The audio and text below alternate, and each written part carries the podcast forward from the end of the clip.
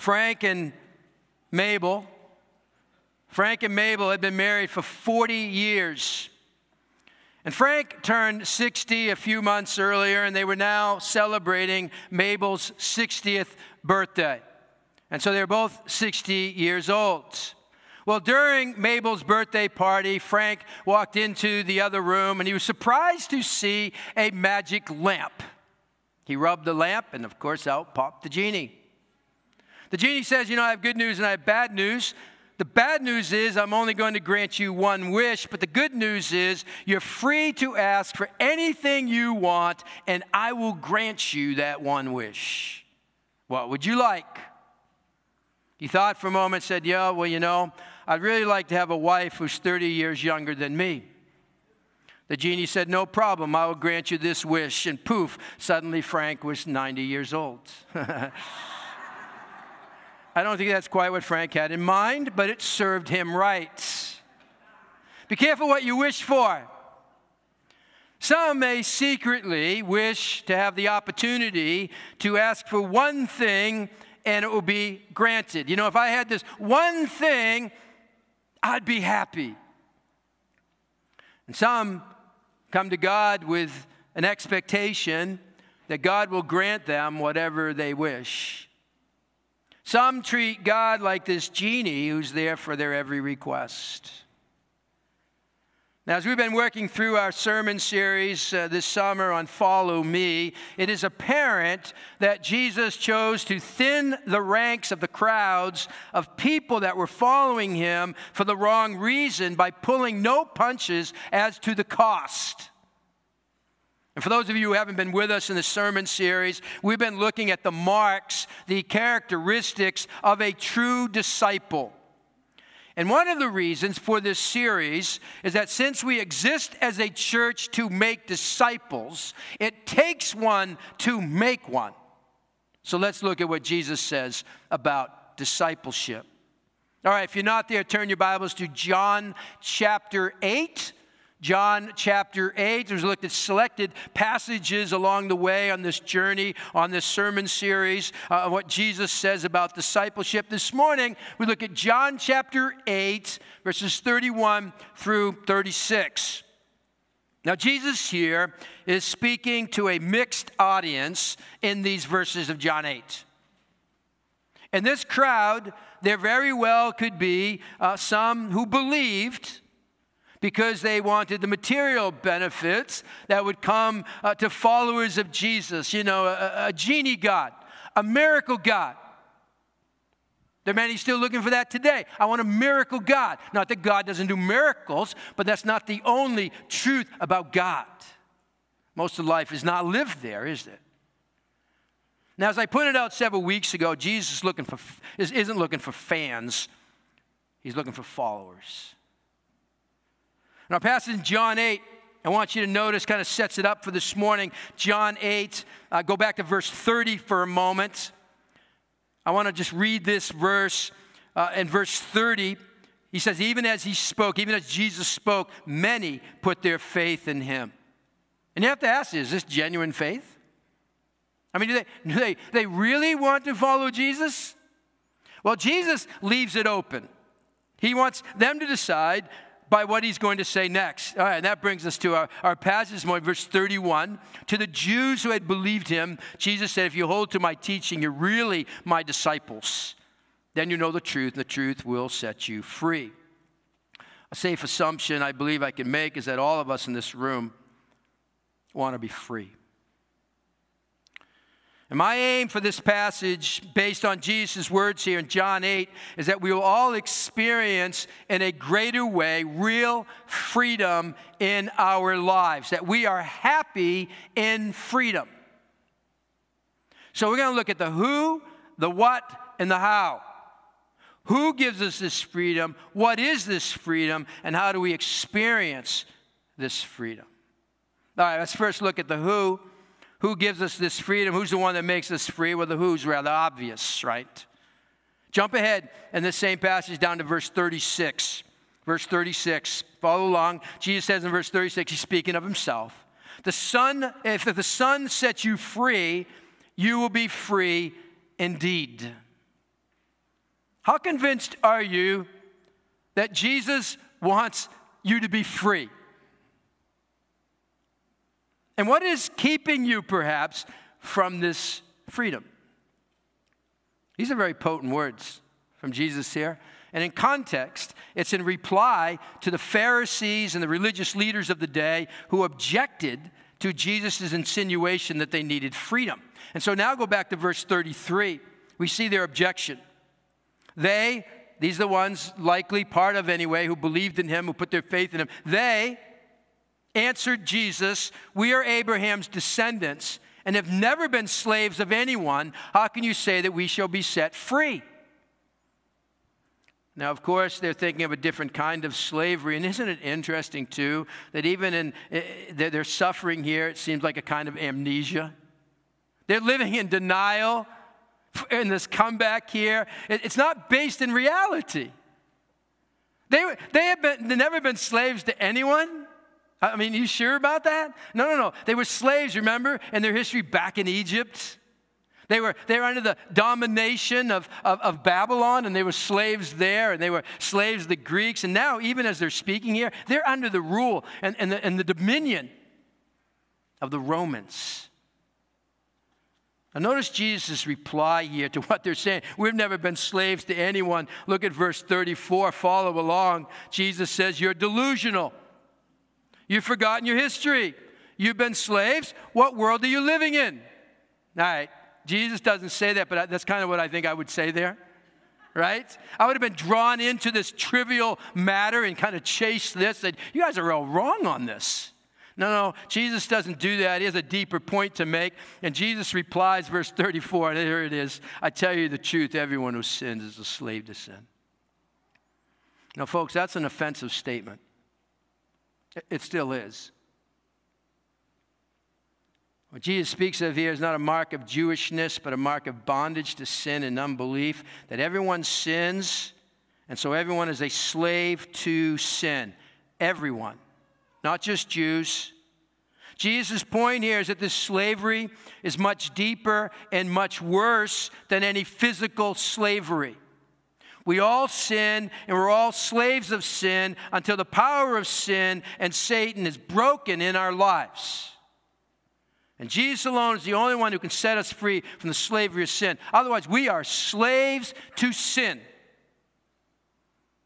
Recall this young child was, was, was running out of her Sunday school class down the hallway, and there were a bunch of adults who were coming down and see what was going on in that classroom. There's all kinds of commotion down there. And so, as they're running towards the classroom, this girl is running out, and, and, and she runs into him, and the young girl says to the adults who are coming to investigate, she said, We're being bad and we don't know how to stop. And we don't know how to stop. You know, that's a pretty good description of our enslavement to sin. We're being bad and we don't really know how to stop.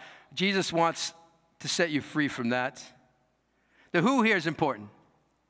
The who here is important because the source of this freedom is at odds with what the world tells us is the way to freedom. We have been told that self mastery is what sets us free. That is a lie. That is a lie. That, the, that there's no master but yourself. Listen, that is the very thing that's keeping some people from coming to Christ. Interestingly, as we celebrate Independence Day, the day in which we achieved self rule, and contrast to that, the way to Christ is by relinquishing self rule. Interesting. I mean, as long as I want to rule my life and I want to control my destiny and I want to control, I want to kind of call the shots and I want to trust in myself, I will not experience the freedom as Jesus speaks of it here. You see, it's all about having the right master. So I ask you the question I ask myself, what do you live for? What are you living for? Career? Money? Others' approval? Are you living for the next experience? Are you living for a certain status? Are You're living for fill in the blank. Whatever that is, is your master. You're gonna serve somebody, right? Bob Dylan put it. You're gonna serve somebody. Is it time to submit to Jesus as your master and Lord? It's been said this way The birthday of America is Independence Day, the birthday of a Christian is your Dependence Day. I love that. Birthday of America is Independence Day. The birthday of a Christian is your Dependence Day.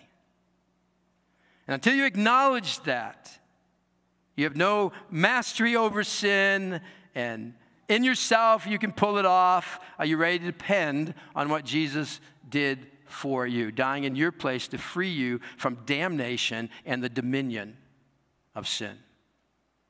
Now, in a mixed group, it's fair to me to ask this question do you know Jesus? Do you know Jesus? If not, then you are still enslaved to sin because you're either a child of God or slave to sin. Look at verse 35. He says it. Now, a slave, a slave has no permanent place in the family, but a son belongs to it forever. A son or daughter belongs to it forever. And what, what, what helps us experience true freedom each day is knowing that we are His child. We sang it earlier. Who am I that the highest king would welcome me? I was lost, but he brought me in. Oh, how he loves me. Oh, how his, oh, his love for me. Who the Son sets free. Oh, is free indeed. I'm a child of God. Yes, I am. And I can't help but when we sing that to go, Yes, I am. So sorry if you heard that this morning. That was me. That was me. But can you say that with certainty? And do you need to remind yourself during the day that you're His child when the world beats you up? Or when, or when those accusations fly into your headspace, calling into question your salvation, can you say, I am a child of God? Ah, let it sink in deeply. Remind yourself as often as you must that you are his child, that you belong in his family. See, freedom is found not simply in who you are, but whose you are. You're a child of God if you know Jesus. The alternative is a slave. You're carrying through life your past sins, you're carrying through life your regrets, you're carrying through life your, your, all that guilt. Where's the freedom in that?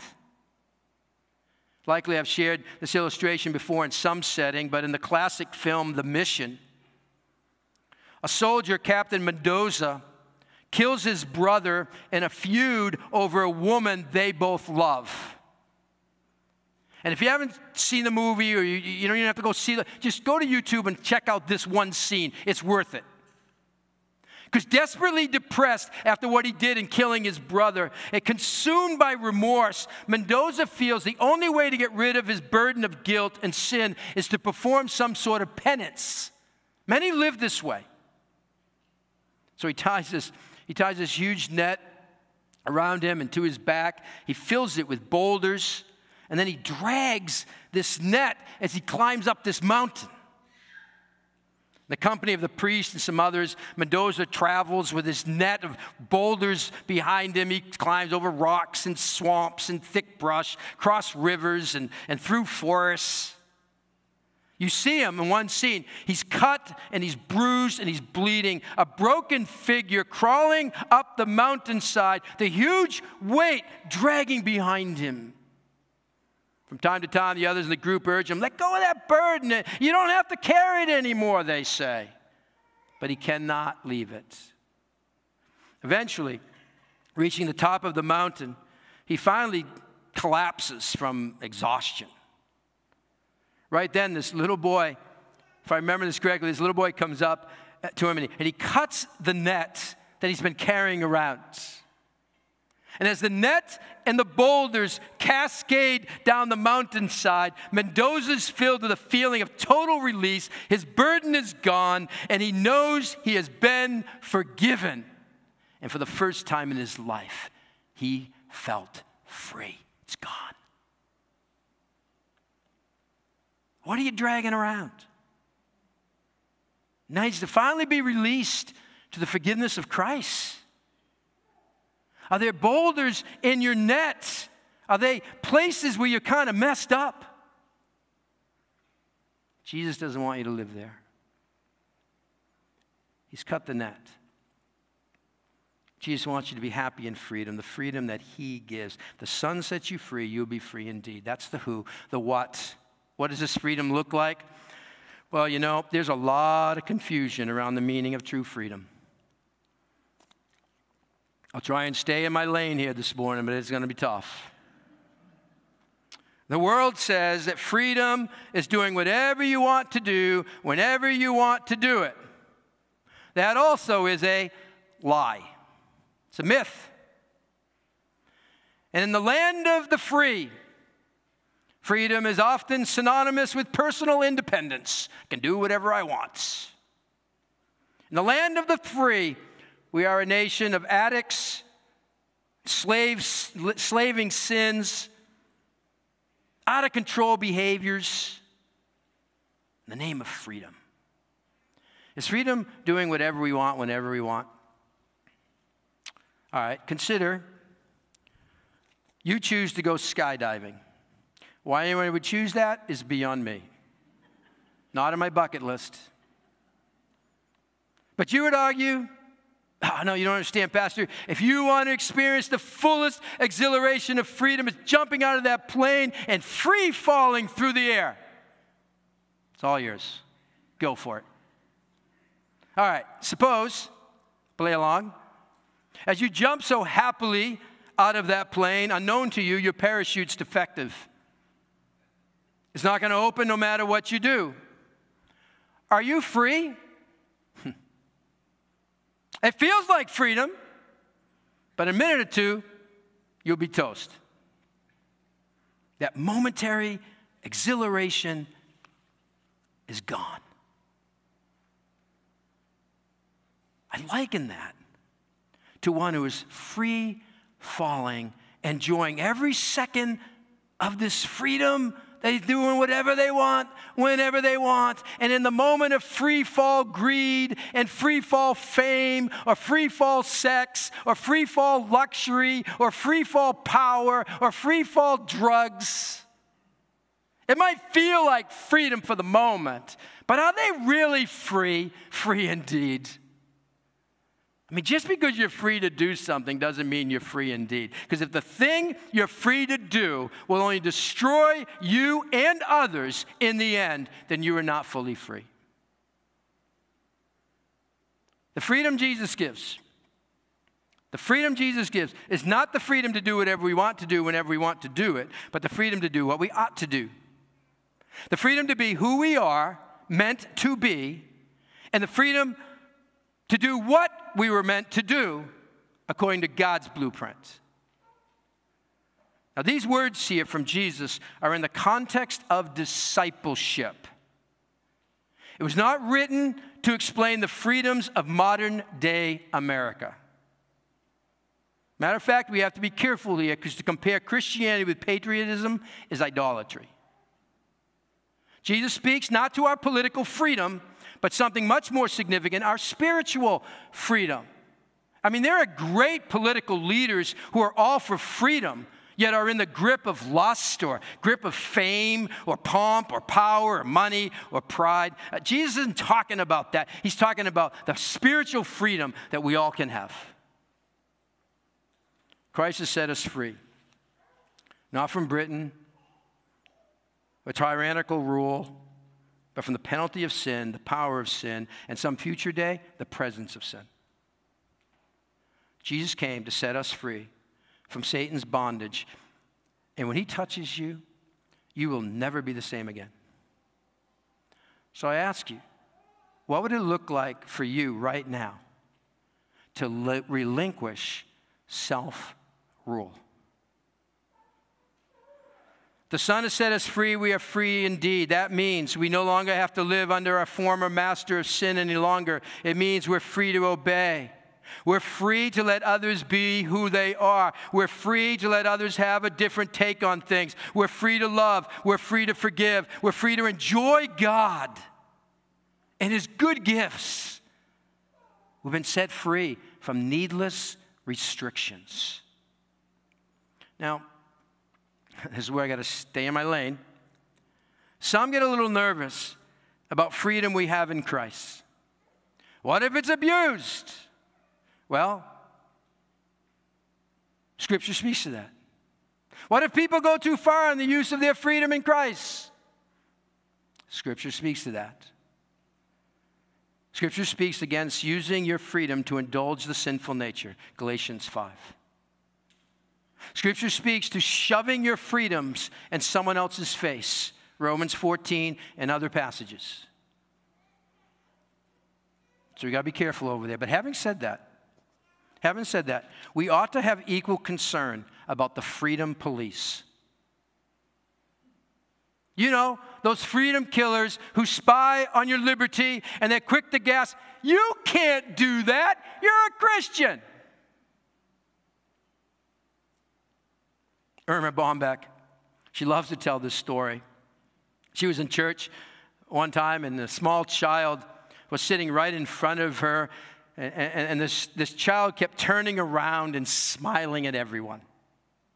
This young boy was just smiling. He wasn't, he wasn't tearing the hymnals. He wasn't rummaging through his mother's pocketbook or killing, kicking and screaming. He was just smiling. Finally, his mother jerked him about in a stage whisper that could be heard by everyone else in the room. And she said, Stop smiling. You're in church. You've all broken it. She'd be yelling at you. Now, sadly, all right, sadly, that is some people's impression of what following Jesus is supposed to look like joylessness. No, not true, true disciples of Jesus.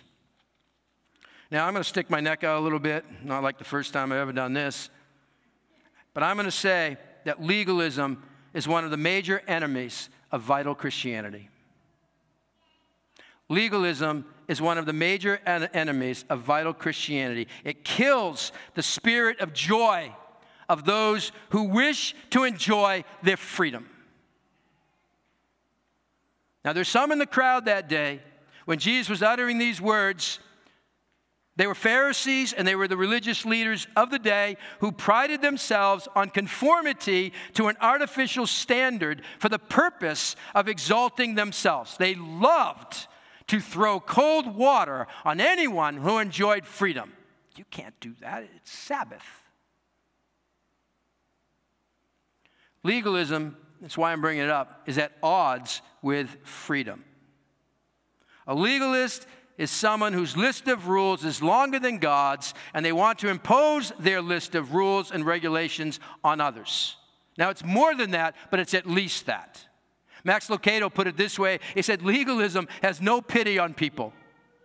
Legalism makes my opinion your burden, makes my opinion your boundary, makes my opinion your obligation. And nothing will keep a Christian more immature than trying to keep, keep a long list of rules. You got to work that out. Because I need to move on. But Jesus came to set us free from all of that, and we live in that we're free indeed. All right, looked at the who, looked at the what. What about the how? How do we get this freedom? All right, key verses 31 and 32. Read them again. To the Jews who had believed him, Jesus said, If you hold to my teaching, you are really my disciples. Then you will know the truth, and the truth will set you free. So we see here that it's knowing the truth that sets us free. Now, just as there's a lot of confusion around freedom, there's even more misunderstanding about truth. I'm going to date myself here, but do you remember the popular toy Etch a Sketch? You all dated yourself. There's a modern version of that apparently, but the old ones, little knobs here, right? And you could draw some picture, I mean, I never could, but you know, most people would draw some picture on that and on that etch sketch. And if you didn't like it, which most of the time I didn't, I'd erase it. Or if you changed your mind about what you do there, now nah, I'm going to do something else. Or, you know what, I want a different picture. And you'd draw the next picture, and, it, and that one would disappear just by shaking it. David Jeremiah compared that to our society today. And he says this Unfortunately, too often our society writes its moral standards on its own etch a sketch. Our cultural sense of right and wrong is based on societal consensus, not the unchanging Word of God. And abandoning the absolute standards of a holy God would become a world in which morality is relative. It's whatever people want it to be. And once we erase real absolute truth and replace it with whatever we want it to be, the truth will be forever changing. Oh, I don't like that one, let's erase it. No, I don't like that one either, let's change it. So when you speak of truth that'll set you free, we need to be clear on the truth that we're talking about. Because that verse right there, verse 32, and I even heard it quoted recently on something I was watching on TV. That verse 32, then you'll know the truth, and the truth will set you free, is up there, I believe, as the most misused and misapplied verses in all of Scripture. For example, Greek philosopher Plato used that verse and speaking of finding the truth that is in you. Self knowledge, be true to yourself, then you'll be free.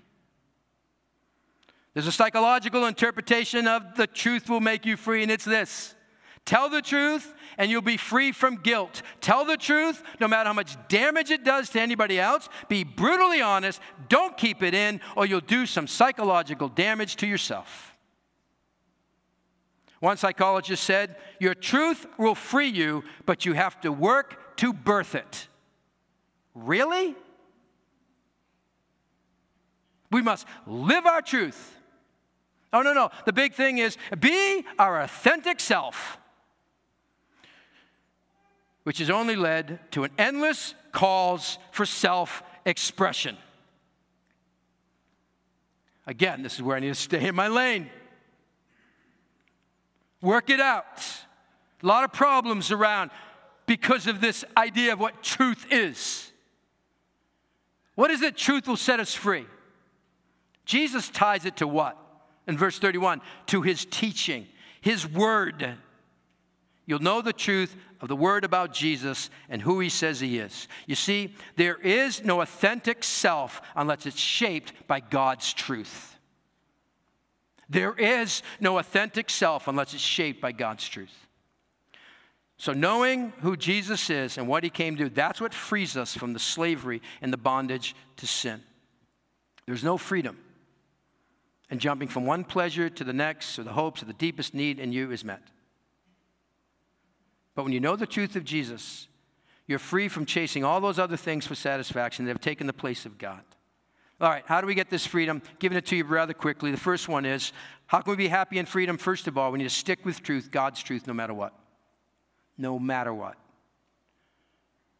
We stick with truth, God's truth, no matter what. Because if we're to know this freedom, it requires we hold to my teaching, Jesus says. And the thought behind Jesus' words, hold to my teaching, it suggests sticking with God's word. It's not a one and done kind of thing. It's, the, it's really to form lifelong practices of taking in God's word and thinking about the truth of God continually. The psalmist said that the blessed person is the one whose delight is in the Word of God, is the one who meditates on it, the Word of God, day and night. How am I doing there? You see, a mark of a disciple is one who continues in the Word, continues in Jesus' teaching, who continues in the truth that results in being happy in freedom. And if you're not happy in freedom, then chances are you're not delighting in and prefer and you're preferring other things over God. If you're not happy in freedom, then, then, then return to feeding on His Word. Go to it for strengthening, not just one time. Continue in it. Stick with it. Hold to His teaching. Let no other teaching, worldview, cultural norms be elevated above it. I ask you, are you sticking with God's Word? Is there a particular area in your life right now that maybe is cause for worry or fear or doubts? What truth, what promise of God can free you from enslavement to that emotion? I mean, it really comes down to will the truth of God be your authority or will you be your authority? It's all about having the right master. Jesus, master of your life, does he call the shots? And here's a hard question I ask myself Do you love to have God tell you what to do? There are times you may not. There are times when facing truth about ourselves is not going to be pleasant. It's really hard to accept. James Garfield said, The truth will set you free, but first it will make you miserable. Sometimes that's true. It feels that way anyway. That's why you have to stick with it. Jesus promised the truth that will set you free. And if Jesus sets you free, you'll be free indeed. Oh, how to be happy and, and, and freedom. Let me give you the second handle because I need to be done. Second handle is this we live each day choosing the right master. We live each day choosing the right master. That's how we're happy and freedom. You see, how we live depends on the master we choose. Galatians 5:1, you can check it out. It's going to be in your screen here too. For freedom Christ has set us free. Stand firm then, and do not let yourselves be burdened again by a yoke of slavery. I ask you, church, are you living out your freedom? I mean, Christians are set free. But have you noticed? You notice some Christians, they look like they're still enslaved? Many are still living as slaves to fear. Many are still living as slaves to others' opinions, or slaves to, to, to some substance, or slaves to perfectionism, guilty, or slaves to a certain body image, or, or, or to your position in life, or status, or performance, and on and on and on it goes. Jesus wants you to be free. Are you living free? If not, why not? All right, think of yourself as living in an apartment house. And you live there under a landlord who has made your life miserable. Some of you going, Yeah, I do. Hang on. He charges you exorbitant rent he feels as though he has the right to barge into your apartment whenever he chooses at all hours of the night. Whenever he makes a repair, it's worse after he leaves. And he goes, That's your problem. And then he does nothing to correct. In fact, he makes you pay for the repairs. Your life is miserable under this landlord. One day, someone comes, someone knocks on your door and says, You know, I've taken over this apartment house, I've purchased it, and, and you can live as long as you like free. The rent's paid up. I'm going to be living in this apartment complex in the manager's apartment right down there. And you go, What joy! You're saved. You're delivered out of the clutches of the old landlords. You hardly have time to rejoice in your newfound freedom when a knock comes on the door. And there he is, the old landlord. Mean, angry, demanding as ever, He's come for, his, for the rent. What do you do? Do you pay him? Of course you don't. You confidently tell him you're going to have to take that up with the new landlord. And he may bellow and he may threaten, he may yell, he may coax, and you just quietly tell him, you need to go take that up with the new landlord. If he comes back a dozen times with all sorts of threats and arguments, waving legal looking documents in your face, you simply tell him once again, no, no, no, no, no. You got to go take that up with the new landlord. In the end, he, he has to, he knows it too. He just hopes that he can bluff and threaten and deceive you into doubting that the new landlord will really take care of things our great liberator, our new landlord, Jesus Christ, paid the ultimate price for your freedom. We do not have to listen to the old landlord, the old master called sin. We don't. But you say, take that up with the new landlord. Have you been set free? And, church, let's live like it. Because the true disciple continues in the truth in the word that results in being happy and freedom. Let's pray. God, we thank you for the fact that you've set us free in Jesus Christ and sending him for our sins to pay the penalty. And we thank you for that. God, may we live there. May we remind ourselves time and time again that our master is Jesus Christ, if in fact we've put our faith in you, if in fact we're letting you run, direct, and call the shots in our lives. God, just work it out in us from this passage this morning and what it looks like for us to live in freedom. All to your glory and praise. In Jesus' name, amen.